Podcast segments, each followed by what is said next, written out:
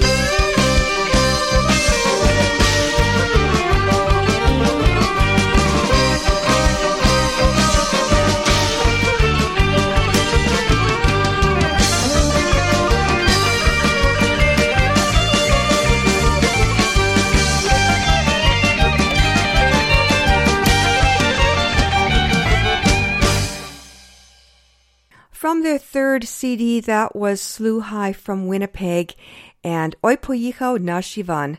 There went our Johnny. Вітаю вас всіх, дорогі радіослухачі, на радіопередачу «Наш голос» радіо Українського коріння, яка подається у місті Ванкувері щосуботи о 6 годині вечора на радіостанції AM 1320 CHMB у місті Нанаймо кожної середи з 11 до 13 години на хвилі CHLY 101,7 FM і по всьому світі по мережі PCG Радіо Міжнародному. З вами Павліна Макорі, дякую, що рішили перебути зі мною наступну годину. Hello there and welcome to Nash Holos Ukrainian Roots Radio, coming to you Saturdays at 6 p.m. on AM 1320 CHMB, Vancouver, Wednesdays from 11 a.m. to 1 p.m. on CHLY 101.7 FM in Nanaimo, and around the world on AM, FM shortwave and satellite radio via PCJ Radio International. I'm your host, Paulette Demchuk MacQuarrie, Pokrinske Pavlina, and I'm delighted to have you with me. We've got a great program lined up for you from the Nash Holos Audio Vault, Ukrainian food flair, and a very seasonal recipe, as well Ukrainian Jewish heritage, and an interview with an amazing American author who specializes in the restoration of Jewish heritage sites in Eastern Europe. We've also got our usual proverb of the week, other items of interest, and great Ukrainian music. And coming up next, a Ukrainian group by the name of Dzvone, and a song that was uh, quite popular, oh, going back a couple decades now, is called Smereka, which translates as spruce tree, but it's really a song about a girl.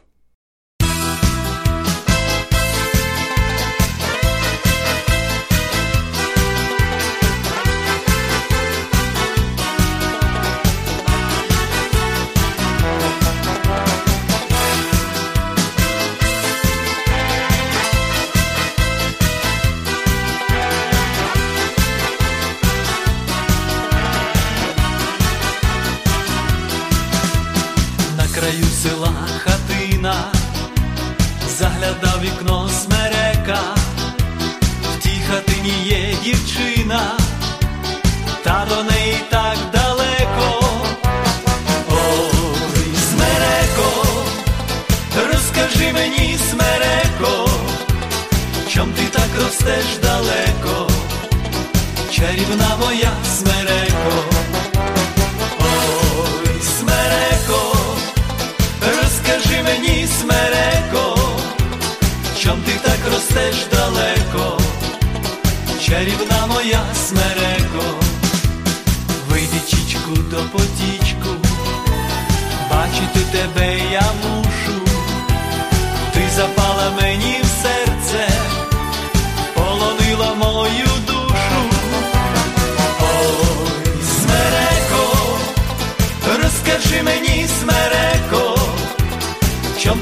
ростеш далеко, чарівна моя смереко, ой, смереко, розкажи мені, смереко, чом ти так ростеш далеко, чарівна моя смереко.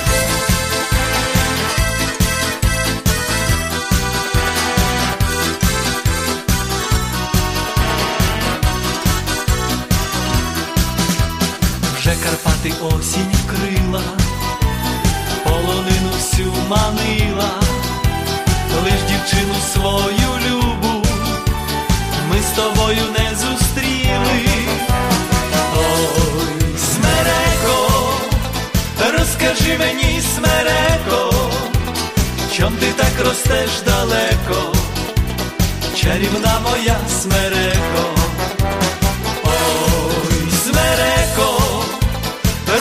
Скажи мені, смереко, чом ти так ростеш далеко, чарівна моя смереко, ой, смереко, розкажи мені, смереко, чом ти так ростеш далеко, чарівна моя смереко, ой, смереко, розкажи мені, смереко ростеш далеко, чарівна моя смереко.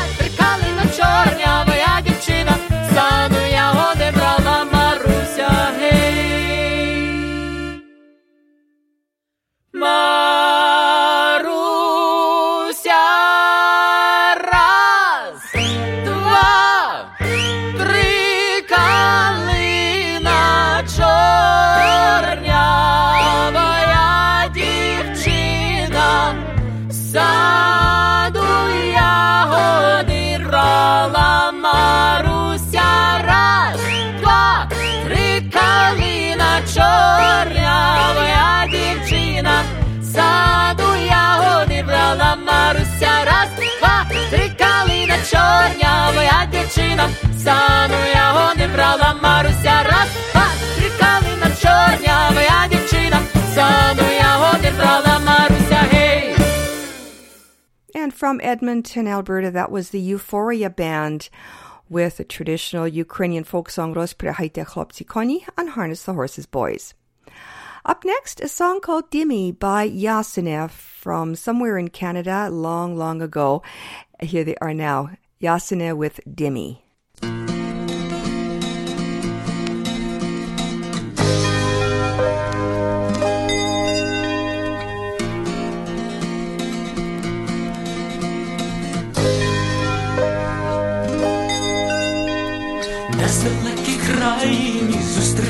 Дівчину тіві.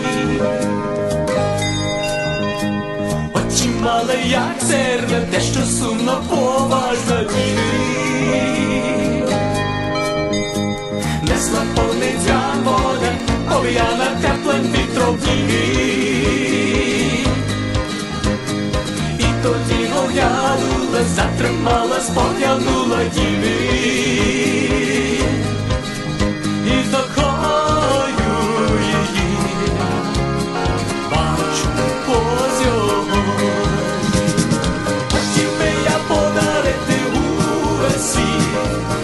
Зірки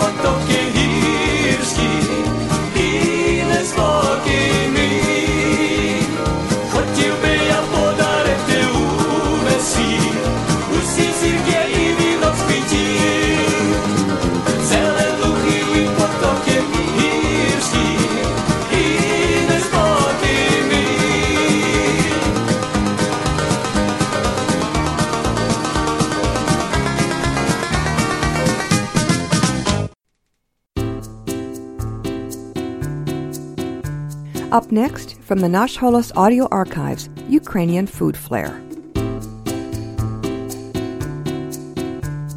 And now, Ukrainian Food Flair with Judy Renenko. Vitaimo, and welcome to Ukrainian Food Flair. Have you noticed the clouds are high and wispy and a little chill in the evening air? Fall is certainly on its way. The fall fruits and leaves are spectacular bright orange, red, green, and even a golden yellow. Today, we're talking Ukrainian folklore and pumpkins. Well, now I will explain to you why historically Ukrainian men do not like a pumpkin. This is a true story which I found on a fantastic website called Travel West Ukraine and noticed similar stories on other sites. It is a very old tradition, still from medieval times. When a Ukrainian boy wanted to marry a girl, he did not buy her a ring and he did not ask her, Will you marry me? on bended knee in a romantic place somewhere. No, in Ukraine, a different method was used to ask her hand in marriage. The suitor had to find two special people, a relative or friend, and he went with these special people to the house of the girl he wanted to marry. Ukrainians call these two special people staroste or svate. Staroste must be a wise person and preferably with a good sense of humor because they will make a special speech to the parents of the future bride. Usually, staroste were men, but the odd time they would be a woman. So, staroste and the potential fiancé would come to the girl's parents and give a special speech. At the end of the speech, they would ask the parents to allow their daughter to be the wife of this young man. But the parents usually answered, We need to ask the opinion of our daughter to find out what she thinks. The next event is very important. The girl stays silent, and if she wants to marry this man, she ties a ceremonial embroidered towel over the shoulder of each of the staroste. She also ties a nice shawl on the hand of the young man. All these actions mean just one word yes. But if the answer is no, then the staroste gets nothing and the young man receives a pumpkin from the girl. This is her way of saying she does not want to marry this man. Parents who had a very pretty daughter needed to have many pumpkins because a pretty girl has many offerings of marriage. So people were usually joking to the parents, Ah, uh-uh, you need to grow a big garden of pumpkins. In those days, it was a shame for a Ukrainian man to get a pumpkin instead of a shawl. In the people's opinion, he was not a very good man if a girl did not want to marry him, especially if he got more pumpkins from other girls. Usually, if a modern Ukrainian boy proposes marriage to a girl, he buys her a ring, as is done in the rest of the world. But the saying, to get a pumpkin, is still very popular in Ukraine.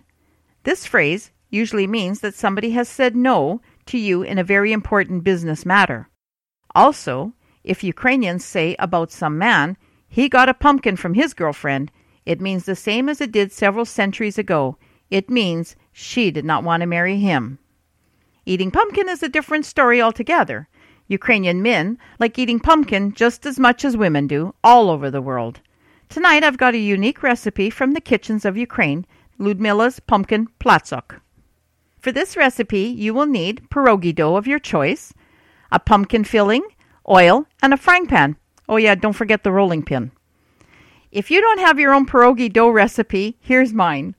3 cups of flour, 1 cup of hot water, and 1 teaspoon of salt. Mix together until smooth, form a ball, cover in plastic, and let rest for 20 minutes. While it's resting, make the pumpkin filling. In a bowl, combine contents of one 14 ounce can of pure pumpkin. Make sure it's not the pumpkin pie filling.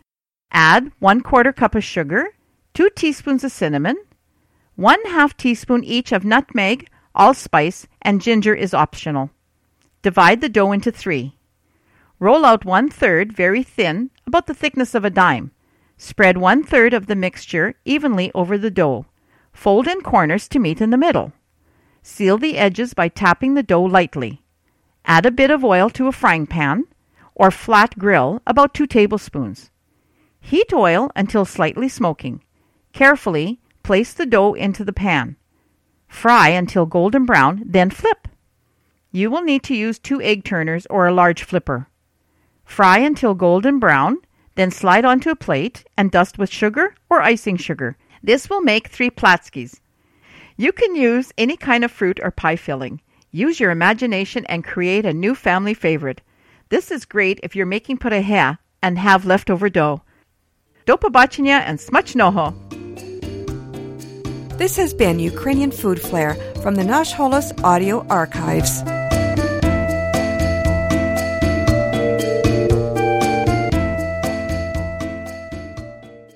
Ви слухаєте радіопрограму «Наш голос Радіо Українського коріння», котра подається вам на хвилі CHLY 101.7 FM у місті Нанаймо. Говорить Павліна. You're listening to Nash Holos Ukrainian Roots Radio, broadcasting live at CHLY 101.7 FM in beautiful downtown Nanaimo. I'm your host, Pavlina.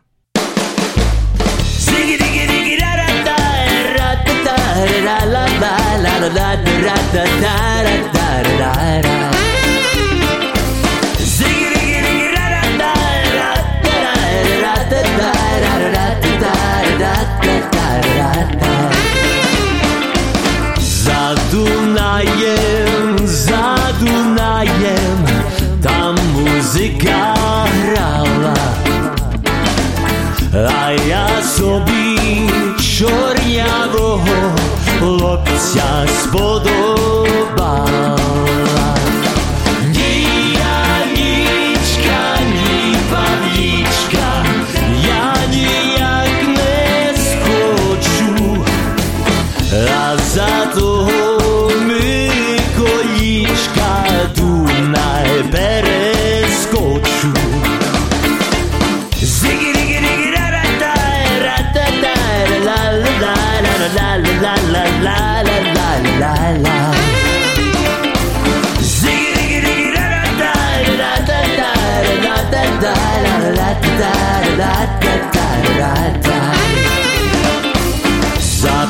Заплету я в косу стрічку, брови підмалюю. Може того Миколічка якось причарую.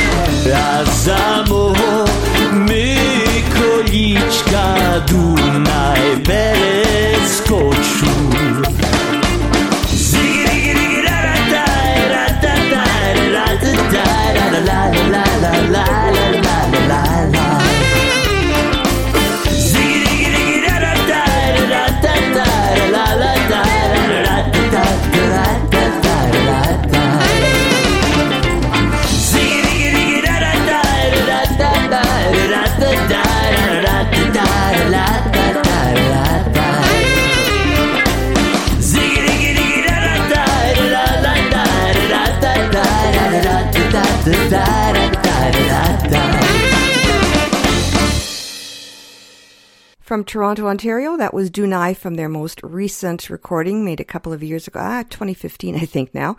And that was traditional Ukrainian folk song Zadunayim Beyond the Danube. Up next, we're going to be going back in time again. And this is Luba coming up next from Montreal and traditional Ukrainian folk song Jitomate, a song all about rye, sort of.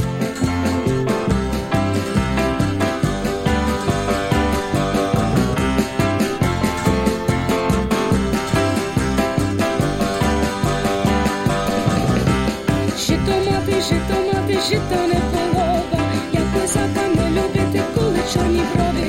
Ей, саме я не знаю, що діяти маю. Чи плести, чи брести, сама не водою. Ей, саме я не знаю, що діяти маю. Чи плести, чи брести, сама не водою. Жито мати, жито мати, жито не пшениця. Як дівчини не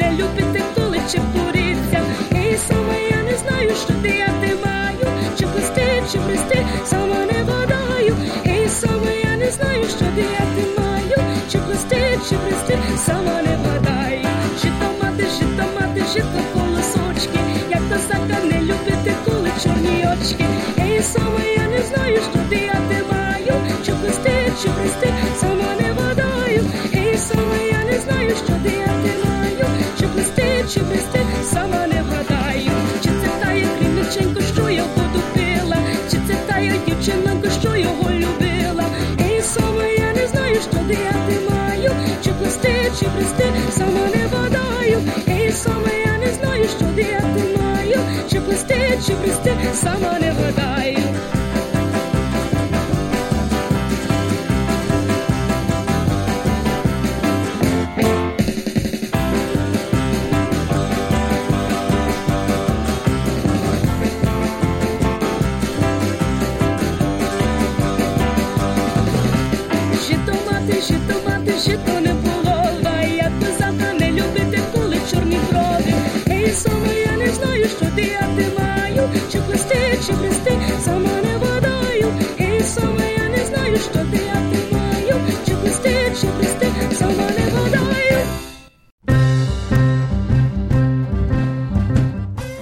And now for a look at Ukraine's rich Jewish heritage, then and now, brought to you by the Ukrainian Jewish Encounter based in Toronto, Ontario. This is Pavlina, producer and host of Nash Holos Ukrainian Roots Radio. Ruth Ellen Gruber is an American journalist, author, editor, and researcher. She has published and lectured widely and has won several awards for her work on Jewish heritage and contemporary Jewish issues in Europe. Her book, Jewish Heritage Travel A Guide to Eastern Europe, was first published over 25 years ago and is still considered the most complete Jewish travel guide to the region. We first learned about Ruth and a bit about her work last year in an episode here on Ukrainian Jewish heritage dealing with dark tourism, which involves travel to places historically associated with death and tragedy. Ruth's work, however, sheds light on Jewish heritage sites with the goal of keeping alive the memory of Jewish life in Europe through the restoration of physical reminders. Despite an insanely busy schedule, Ruth Ellen Gruber graciously agreed to share some of her thoughts about her work, the changes she has observed, and what it all means for the future. I caught up with her by phone at her home in Italy.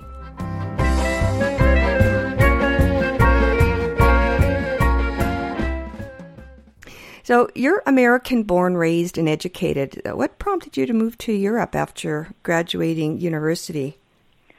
Well, it was personal, actually. I mean, I in my senior year of college, I studied in Europe, and then went back. And after graduation, I came back to visit my parents, who were living in Europe at the time. And then, you know, I ended up getting a job after hanging out at home for a bit, and then doing some research work for my father. I ended up getting a, a job as a at, with the Associated Press as an intern in Rome, and then I was hired um, sort of on a full-time basis by United Press International, where I subsequently was based in six different countries in a career with them as a foreign correspondent. Wow, so you took journalism in university, that was your degree? No, no, I have an a degree in art. You know, I always wanted to be a writer. Ah, okay. So you were foreign correspondent for several years. For over a decade, yeah. Was that dangerous work? Dangerous, I wouldn't say. When I was a correspondent for United Press International, I worked for them, I was based for them in six different countries. Half of the time I was in communist countries. And when I was based in Poland in the very early 1980s, I ended up being arrested and um, put into jail for 24 hours. And, you know, there was a big case where they appeared to accuse me of espionage. It was a big nothing burger, really. It was they were making a case out of me to try to intimidate other reporters, and then I was expelled from the country. But I was never in any danger then. And where I was and what I was doing, I don't think I was ever really in any danger as a foreign correspondent. I was in Europe the whole time. That sounds scary, although it's it's good that you weren't um, in serious danger. It was just a kind of a show thing. Yeah, it was, but it was a big deal at the time because Sure. it was it was uh, January 1983, and it was a time of great tension. You know, Poland they'd had the Solidarity Revolution, Solidarność, and then martial law had been imposed, And this was an attempt by the authorities to make an example of me. They sort of pretended to accuse me of espionage, Oh boy. even though it was completely made up. It was mm-hmm. very clear that it was very made up. But it was a way that they were trying to intimidate other Western journalists, but also intimidate Polish people mm. who were our sources or our friends. Right. It didn't work, but I was expelled from the country, and I couldn't go back to Poland until the uh, the ouster of the communists some years later. So, what led you to uh, specialize in Jewish heritage travel, writing a book? Well, half of my career with UPI was in communist countries. Yugoslavia, I was based in, in what was then Yugoslavia, and then in Poland, and from both Belgrade and Warsaw, I covered the, the Eastern Bloc, as we called it. And this is a place where, especially in Poland, which was, you know, the, the Jewish heartland, Right. but when I covered this area as a journalist, I covered Jewish stories, but you know only as part of the whole story that I was covering: political, social, economic, whatever. And um, on my second visit to Romania, I traveled all around Romania with the the then chief rabbi, who was quite a character. We visited at Hanukkah. We visited lots of Jewish congregations and synagogues, Jewish communities all around the country. I think I traveled with a rabbi for six days, and I think we visited 19 Jewish communities. Mm-hmm. And so I saw these buildings, and I saw some of the cemeteries. And in one of these towns, it was the town that my grandparents had come from.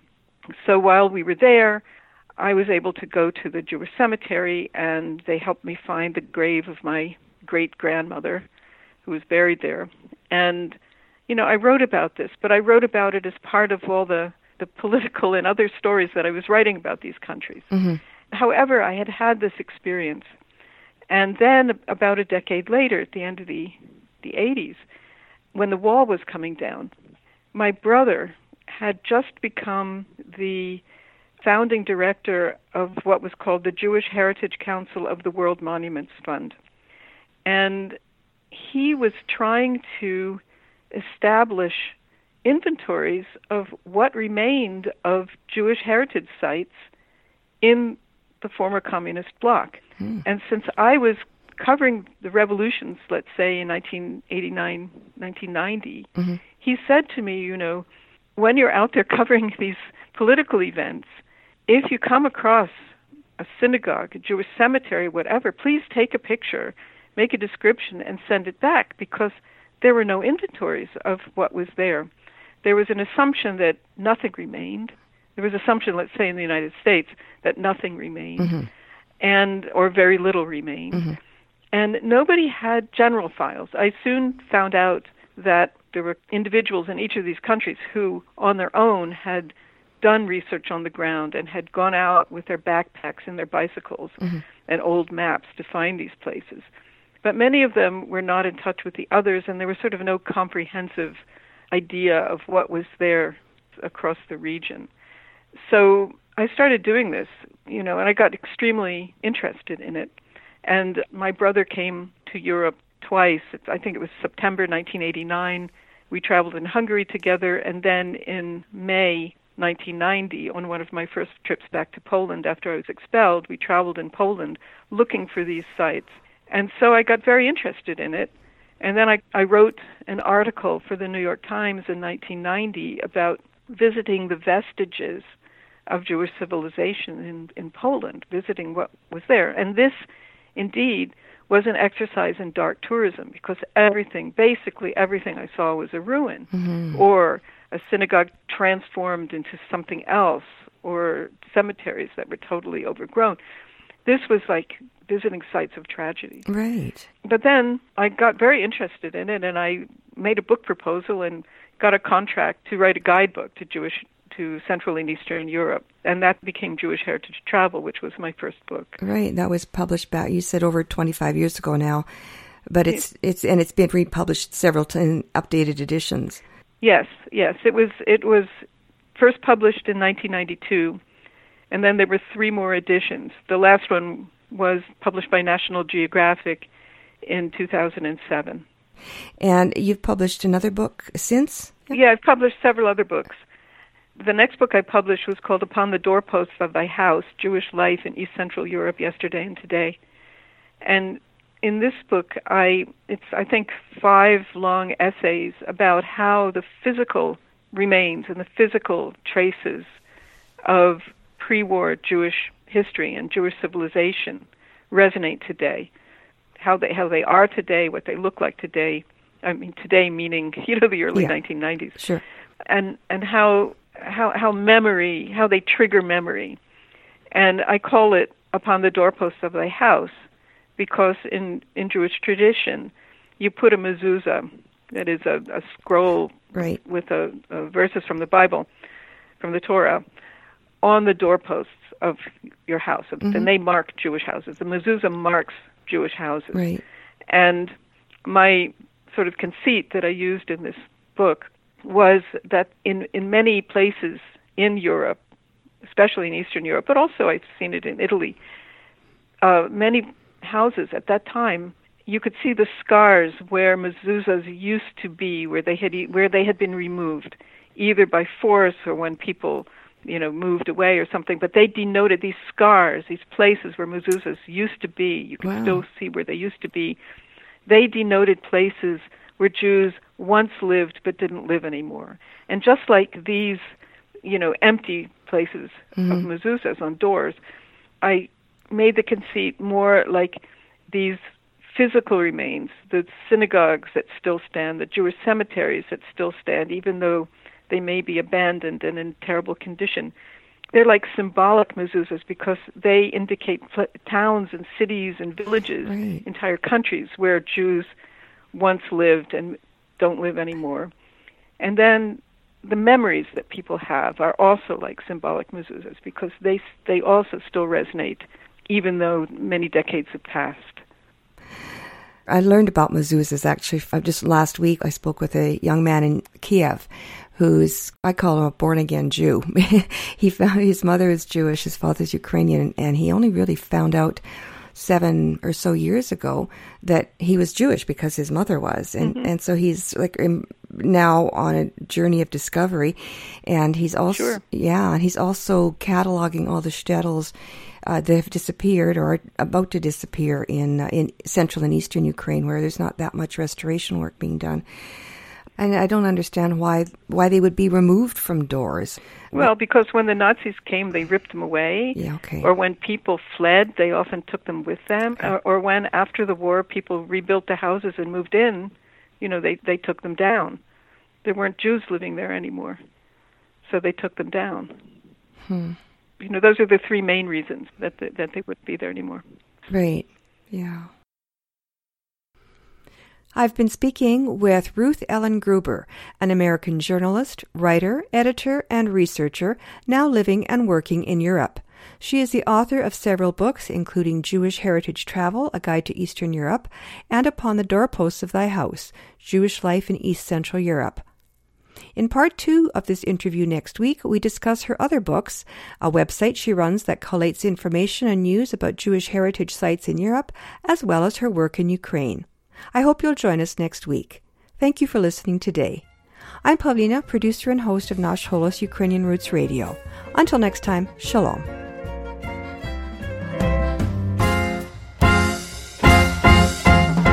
Ukrainian Jewish Heritage is brought to you by the Ukrainian Jewish Encounter based in Toronto, Ontario. To find out more about their work, visit their website and follow them on Facebook and Twitter.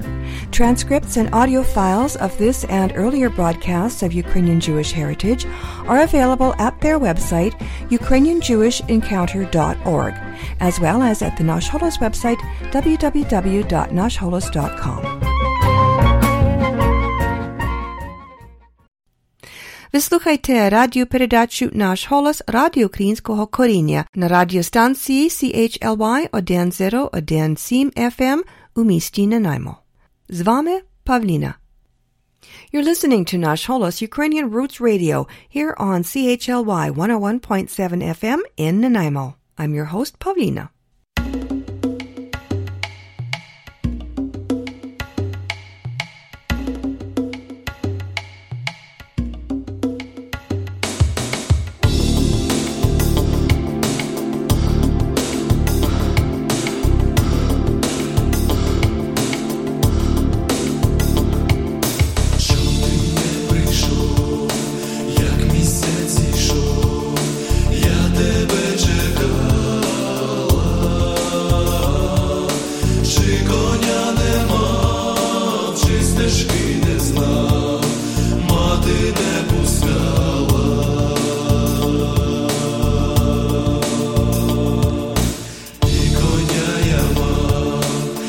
też ku.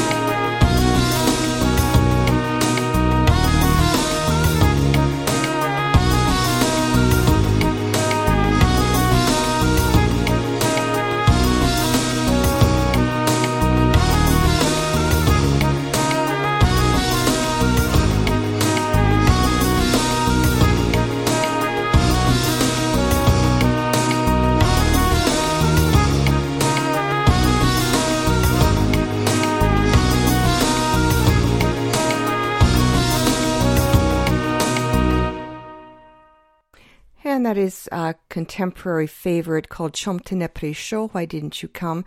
Performed by a group called Luhanske Kozake, and that was recorded back when Ukraine was not torn apart and uh, that area of Ukraine was part of a nation of hope.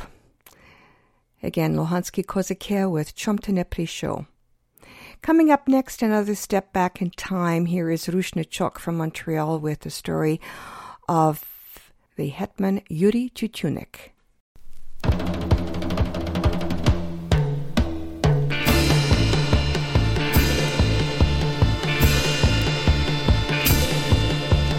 Гарматним димом розкатилися луни, і вітер серпами гуде. Літає мозок і кружляє тютюник, тютюник такий.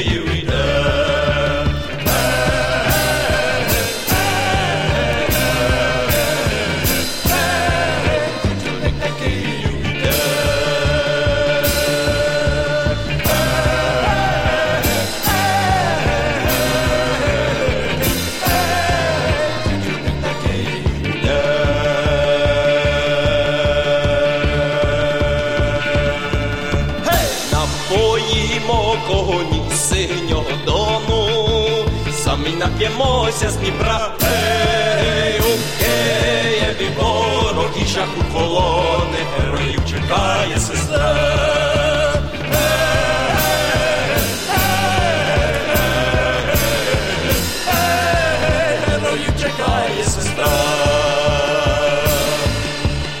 Тримайтесь, герої, за нами святий Юрій, у тяжким нерівним бою. Симон Петлюра, бороти за матір свою.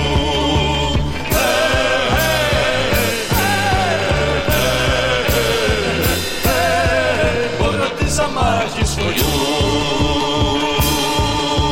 Нерівнім бою потремтіли гармати, і кулі степами прогули. Гей, Герої походу відплакали мати, що як грізний вихор пройшли.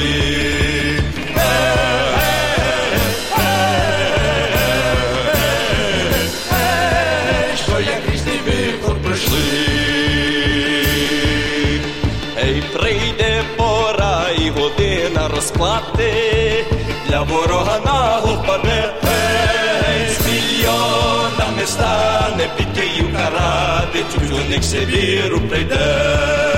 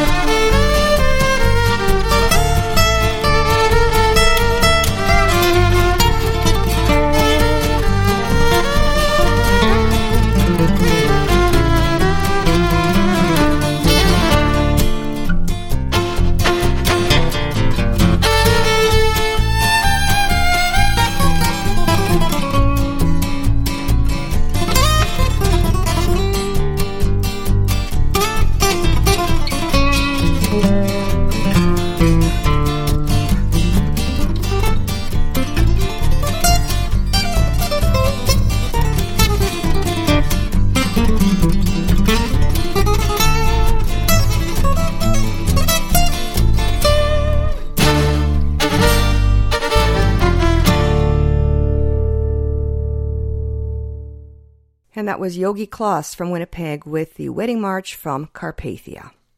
Цю була з вами Павліна. Нагадую, ви слухайте радіопрограму «Наш голос» радіо нашого коріння. Залишайтеся з нами наступну годину. Далі передаю мікрофону Оксані. Запрошую послухати трохи про історію і традиції розповість Оксана. Але перед тим я хочу залишити вас такими словами мудрості. яке зерно засіваєш, таке і плід позбираєш. And our proverb of the week is whatever seed you plant, such also will be your harvest. Well, our time is about up. So to take us to the end of our program, we have the D Drifters 5 from Winnipeg, I think, again, a long time ago in a traditional Ukrainian folk song, Oh, How I Love Peter. And with that, we've come to the end of the first hour of Nash Holos Ukrainian Roots Radio here on CHLY 101.7 FM in Nanaimo. Please stay with us as Oksana takes over the microphone to host the next hour. Meanwhile, please join me here again next Wednesday from 11 a.m. till 12 noon. And until then, do stay in touch with both Oksana and me via our Facebook page and Twitter. If you're able to catch the live transmission of the show, make sure to use the fantastic new media player at www.chly.ca. If you miss the live transmissions of any show, you can always catch the podcast. There's a media player as well as a link to the Nash Holos podcast feed at our website, www.nashholos.com. We're also on Mixcloud along with the other fine programs here on CHLY 101.7 FM. So stay tuned next for the Nash Holos Ukrainian Hour with Oksana, followed by Wellness Wednesday to learn how to be healthy naturally. And at 2 p.m., join Gord Bibby for two hours of great oldies on Groovin' with Bibby G. I'm Pavlina. Thanks so much for listening. Do zusici.